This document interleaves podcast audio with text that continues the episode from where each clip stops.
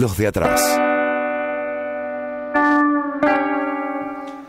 Continuamos acá en los de atrás haciéndonos algunas preguntas que las respondimos un poquito en el primer bloque acerca de quién fue el victorioso de, de- del debate electoral y, y- y demás, ¿no? Entonces acá estamos en el segundo bloque, dijimos que íbamos a estar hablando de algo un poquito distinto, vamos a estar hablando con, con Melanie en el diván de Melanie y por eso está acá en llamada la compañera Melanie, ¿cómo andás? ¿Todo bien?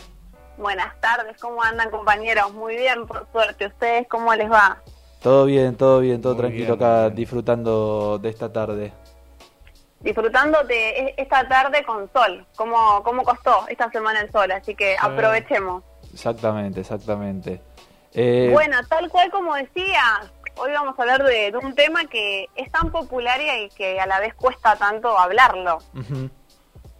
Lo de esto de las relaciones tóxicas y cómo esta relación tóxica de alguna manera se construye, vamos a hablar hoy, y cómo a la vez debemos derribar y corrernos de, de una relación tóxica. Totalmente, totalmente. Recién estábamos hablando acá que, que está- era un tema interesante para tocar, Pablito lo, lo remarcó. Sí, sí, muy, muy interesante, la verdad. Aparte yo me siento muy identificado, pues me considero una persona muy, muy tóxica en una relación. No, no, no. no, Fuerte declaración. es un chiste, es un chiste, Melanie, no, no, nada que ver. ¿Qué pasó por ahí, ¿Y Pablo? qué pasó, no? No, mentira, mentira. Un chiste, un chiste. Un pan de Dios. Eh, un pan de Dios. soy más bueno que Lassi. Eh, pero bueno, eh, Melanie, sí, es muy interesante. La verdad que queríamos saber, obviamente, qué tipo de relaciones tóxicas existen, cómo se sale de ahí y demás, ¿no? Perfecto. Eh, bueno, vamos a arrancar entonces. ¿Les parece? Y me van a ir consultando y vamos Sí. haciendo entre todos un debate sobre relaciones tóxicas. Excelente. ¿Cómo no? Bueno, por empezar, es un tema muy consultado, muy consultado para los que están, nos están escuchando también en el área de psicología, pero la consulta se hace ya cuando la pareja está en crisis, en un momento complicado, y es cuando es más difícil de, de salir, ¿no? De salir victorioso y que la relación pueda continuar. Se habla de relación tóxica, chicos, cuando hablamos de una relación donde hay un componente que es la destrucción. Ajá. Y hablamos de destrucción, ¿por qué? Porque hay varios parámetros donde nos situamos nosotros los argentinos con la, con la destrucción, que aparece esto de la toxicidad de los celos, el control, las inseguridades. Yo siempre lo, lo- comento esto, digo, la relación tóxica eh, se construye en primera instancia por la inseguridad de uno mismo y ahí es cuando decimos que la misma persona hace que esa relación termine siendo una relación tóxica y que vaya de a poquito lle- llevando a su fin. Sí, total. Además, creo que en estos casos siempre se escucha como. No solo el tema. Es muy famosa, la- no, no, no solo el tema de la relación tóxica, sino la persona tóxica. Siempre se habla como de una Sí. persona que es tóxica. Sí, sí. También está ese término, ¿no? Sí, ¿y qué perfil les da a ustedes, compañeros, una persona tóxica? ¿Qué dirían ustedes? ¿A qué, ¿A qué se le viene cuando hablamos, esta persona es tóxica? Alguien muy controlador, muy celoso, por ejemplo. Y a mí me da medio violento también. O sea, violento en el sentido. No en el sentido físico, o sea, físico sí, claramente puede ser. Pero también, sí, Psicológico. sí, psicológico, jodido. Sí, eso, Totalmente, ¿no? estamos en lo cierto. ¿Y qué nos está faltando ahí? Es una persona que nos desgasta la energía y nos hace, que es lo principal y es lo que yo como profesional siempre trato que los pacientes o los que consulten se den cuenta es cuando la persona no se encuentra a sí mismo, deja de tener esa esencia personal que tenemos todos, porque vive dependiendo de lo que la pareja puede pensar de lo que hace. Ujú. Hablamos de relaciones y los tipos de relaciones tóxicas, que ahí, me, ahí el compañero decía, ¿cómo son esos tipos de relaciones tóxicas? Sí. Y una es la famosa, y acá alguno me dirá si alguna vez eh, lo vivió, lo conoció, eh, el famo- la famosa relación de llenado, que es para llenar el vacío interno que tiene la persona. Entonces me pongo a conocer una persona solamente para llenar y no sentirme sola, pero no porque tengo ganas de, de tener una relación, de Claro. enamorarme. Y en estos casos decís que, eh, que capaz pueden hacer una relación tóxica cuando uno va buscando esto, ¿no? Ocupar un vacío. ya es una relación tóxica, porque deja de construirse, una relación se construye por la comunicación y por el deseo de construir algo con un otro. Si yo me siento sola y por estar sola y no querer estar sola me engancho, vamos a usar la palabra, ¿no? Todavía la usamos todos, Sí. me engancho con la primera persona que me demuestre interés, lo estoy haciendo solamente por el simple hecho de llenar este vacío emocional que yo siento. Sí, creo que también tiene que ver un poco con, con el tipo de relación que tengas con esa persona o como porque puede ser que no que no siempre sea así, me parece. Capaz uno va buscando ocupar cierto vacío y, y lo encuentra, no sé, puede que pase. Sí, el tema es que el error está cuando nosotros conocemos a alguien o queremos tener una, una relación simplemente para ocupar un vacío, un hueco. Eso está la, bueno, la- sí. la famosa persona. Ponerle una responsabilidad al otro que capaz no, no va por ahí, ¿no? Claro, ¿y esa persona se da cuenta? O sea, si yo, no, no digo yo como yo, Sí, sí, pero como digo, si, claro, si la persona está como buscando llenar ese vacío, ¿se da cuenta de que está llenando ese vacío o dice, bueno, esta mina me parece linda, vamos a estar con ella y no sé qué? No, la persona no se da cuenta. ¿Por qué? Porque el objetivo que tiene es llenar el vacío. ¿Cuándo Claro, se da cuenta la persona? Cuando se da cuenta, cuando pasa un tiempito y se da cuenta que ninguna relación le está funcionando. Porque pasa. Conozco, hay un montón, no sé, en pandemia capaz que también uno eh, conoció que, ¿qué pasa con esta persona que en dos años de pandemia tuvo tantas relaciones? Tiene que ver con esto. Claro. Está buenísimo conocer personas, sí, obviamente, pero no para buscar una persona que nos, comple nos complete la- lo que nos falta. ¿sí? La persona nos tiene que complementar, Claro. no completar. Claro, está bueno eso, está bueno eso. Sí, sobre todo lo que decía antes, me parece, no poner una carga en el otro como queriendo que se complete un vacío que capaz no, no, no tiene por qué ocuparlo otro, sino uno mismo. claro. Ujú. Bien, bien, compañeros. Ah. Y o sea, esto que veníamos charlando, ¿no? De, de esto de el completar y demás, es donde eh, también aparece de la mano esto de la codependencia, el famoso término que todos ¿Qué quiere conocemos de la dependencia y la dependencia emocional. ¿Qué quiere decir? Que la persona da todo por la otra persona y espera que la otra persona le dé todo porque si no está esa persona no existe y no puede seguir su vida. Ajá. Ujú. Es cuando, cuando se pierde la, la necesidad y el objetivo personal que tenemos todos, ¿no? Claro. Ya sea, no sé, algo laboral, algo eh, a futuro, porque sol- solo está ligada su vida a esa persona. Se pierde la libertad emocional, ¿no? Digamos. Es- La libertad emocional y también la libertad propia hasta de sujeto como individuo, hasta en la parte física, aunque no lo crean, porque Como- esa persona deja de salir. Claro, no darse lugar a las cosas que a uno le gusta o hacer las cosas solo, ¿no? O sea, Una totalmente tendencia a de- estar, depender del otro. claro, estar totalmente todo, todo el tiempo con, con la y, otra y persona. que su humor, su humor y su ánimo y su vibración dependa de eso, Dependa ¿no? de De, eso. de cómo lo trata el otro o la otra. Eso es una verga. Melanie, ¿cómo, cómo, uno, ¿cómo detecto a una tóxica o, o a un tóxico? Hablábamos al principio, ¿no? Un poquito de eso, de, del a lo mejor maltrato psicológico. El o- tema del perfil, la Claro. persona... Te, te revisa el celular, los mails, no sé, no te deja ver a tus amigas o a tu familia. Ya, ¿Cuáles son esas señales que uno tiene que estar alerta para Ya te detectar das un cuenta tóxico? cuando estás conociendo a esta persona, compañero, porque al principio yo siempre digo, ¿no? En el mundo del conocer, el enamoramiento es todo color de rosa, pero empezás Exacto. a ver rasgos de, pero ¿por qué salís tanto con tus amigos? Pero avísame dónde vas. Ujú. Entonces aparece en eso ese control que eh, eso es un rasgo para darte cuenta que la persona es tóxica, cuando te controla. Claro. Cuando vos le tenés que eh, dar un, no sé, un reportaje, diría uno, de todo lo que haces en el día. Claro. Y después esto que hablábamos, eh, que es loco esto, no sé si alguna vez les ha, les ha pasado, eh, también la persona tóxica habla siempre de su relación anterior, de su pasado. Ajá. Como que lo compara con la actual. Ahí está, Ajá. me encanta. Viene por ahí, totalmente. Y llega un momento que, ah, pero mi anterior pareja no, no me hacía esto. Y ahí te das cuenta que la persona está, y vuelvo a decir, ¿no? Esto que decía, está buscando que completes algo que le falta. Claro. Y capaz que esto que le falta es lo que extraña de la relación anterior. Ajá. Después hablaba ahí el compañero de la parte de la violencia. Sí, la violencia siempre es un rasgo, ya sea de, de persona tóxica como de relación disfuncional, Mm. pero no siempre a- aparece en, en primera instancia.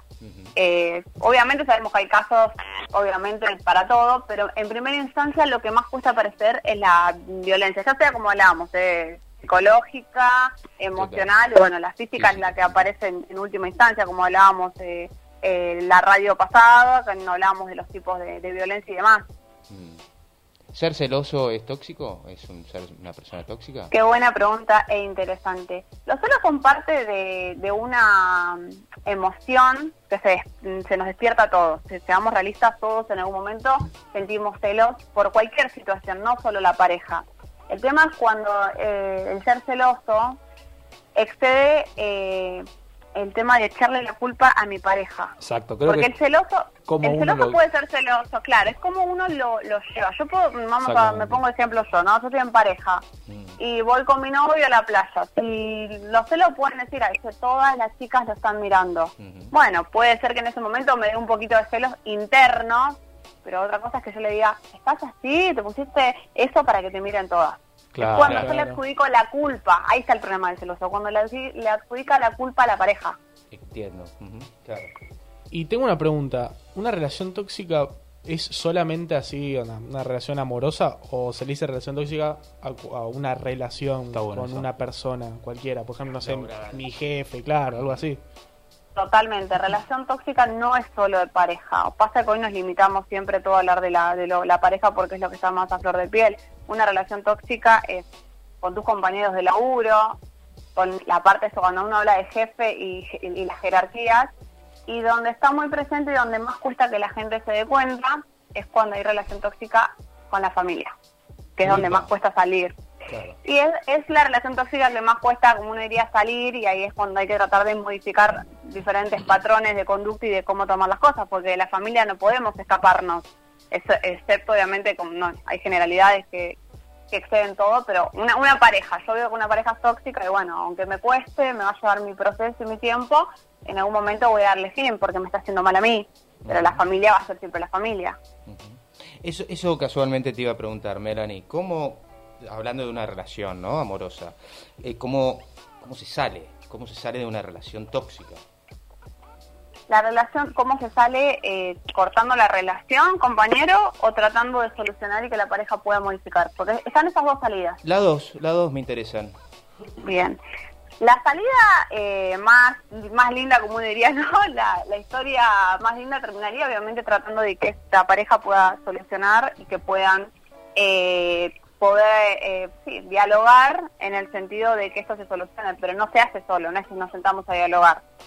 En esa instancia, eh, yo siempre, bueno, lo sugiero, eh, en la instancia principal es terapia de pareja, pero no todas las parejas se quieren someter, y lo sabemos nosotros, que la terapia, ya la terapia es un tabú, bueno, hoy en día está como siendo algo más eh, generalizado y la gente lo toma diferente, pero una terapia de pareja es eh, un tabú mayor que la terapia individual.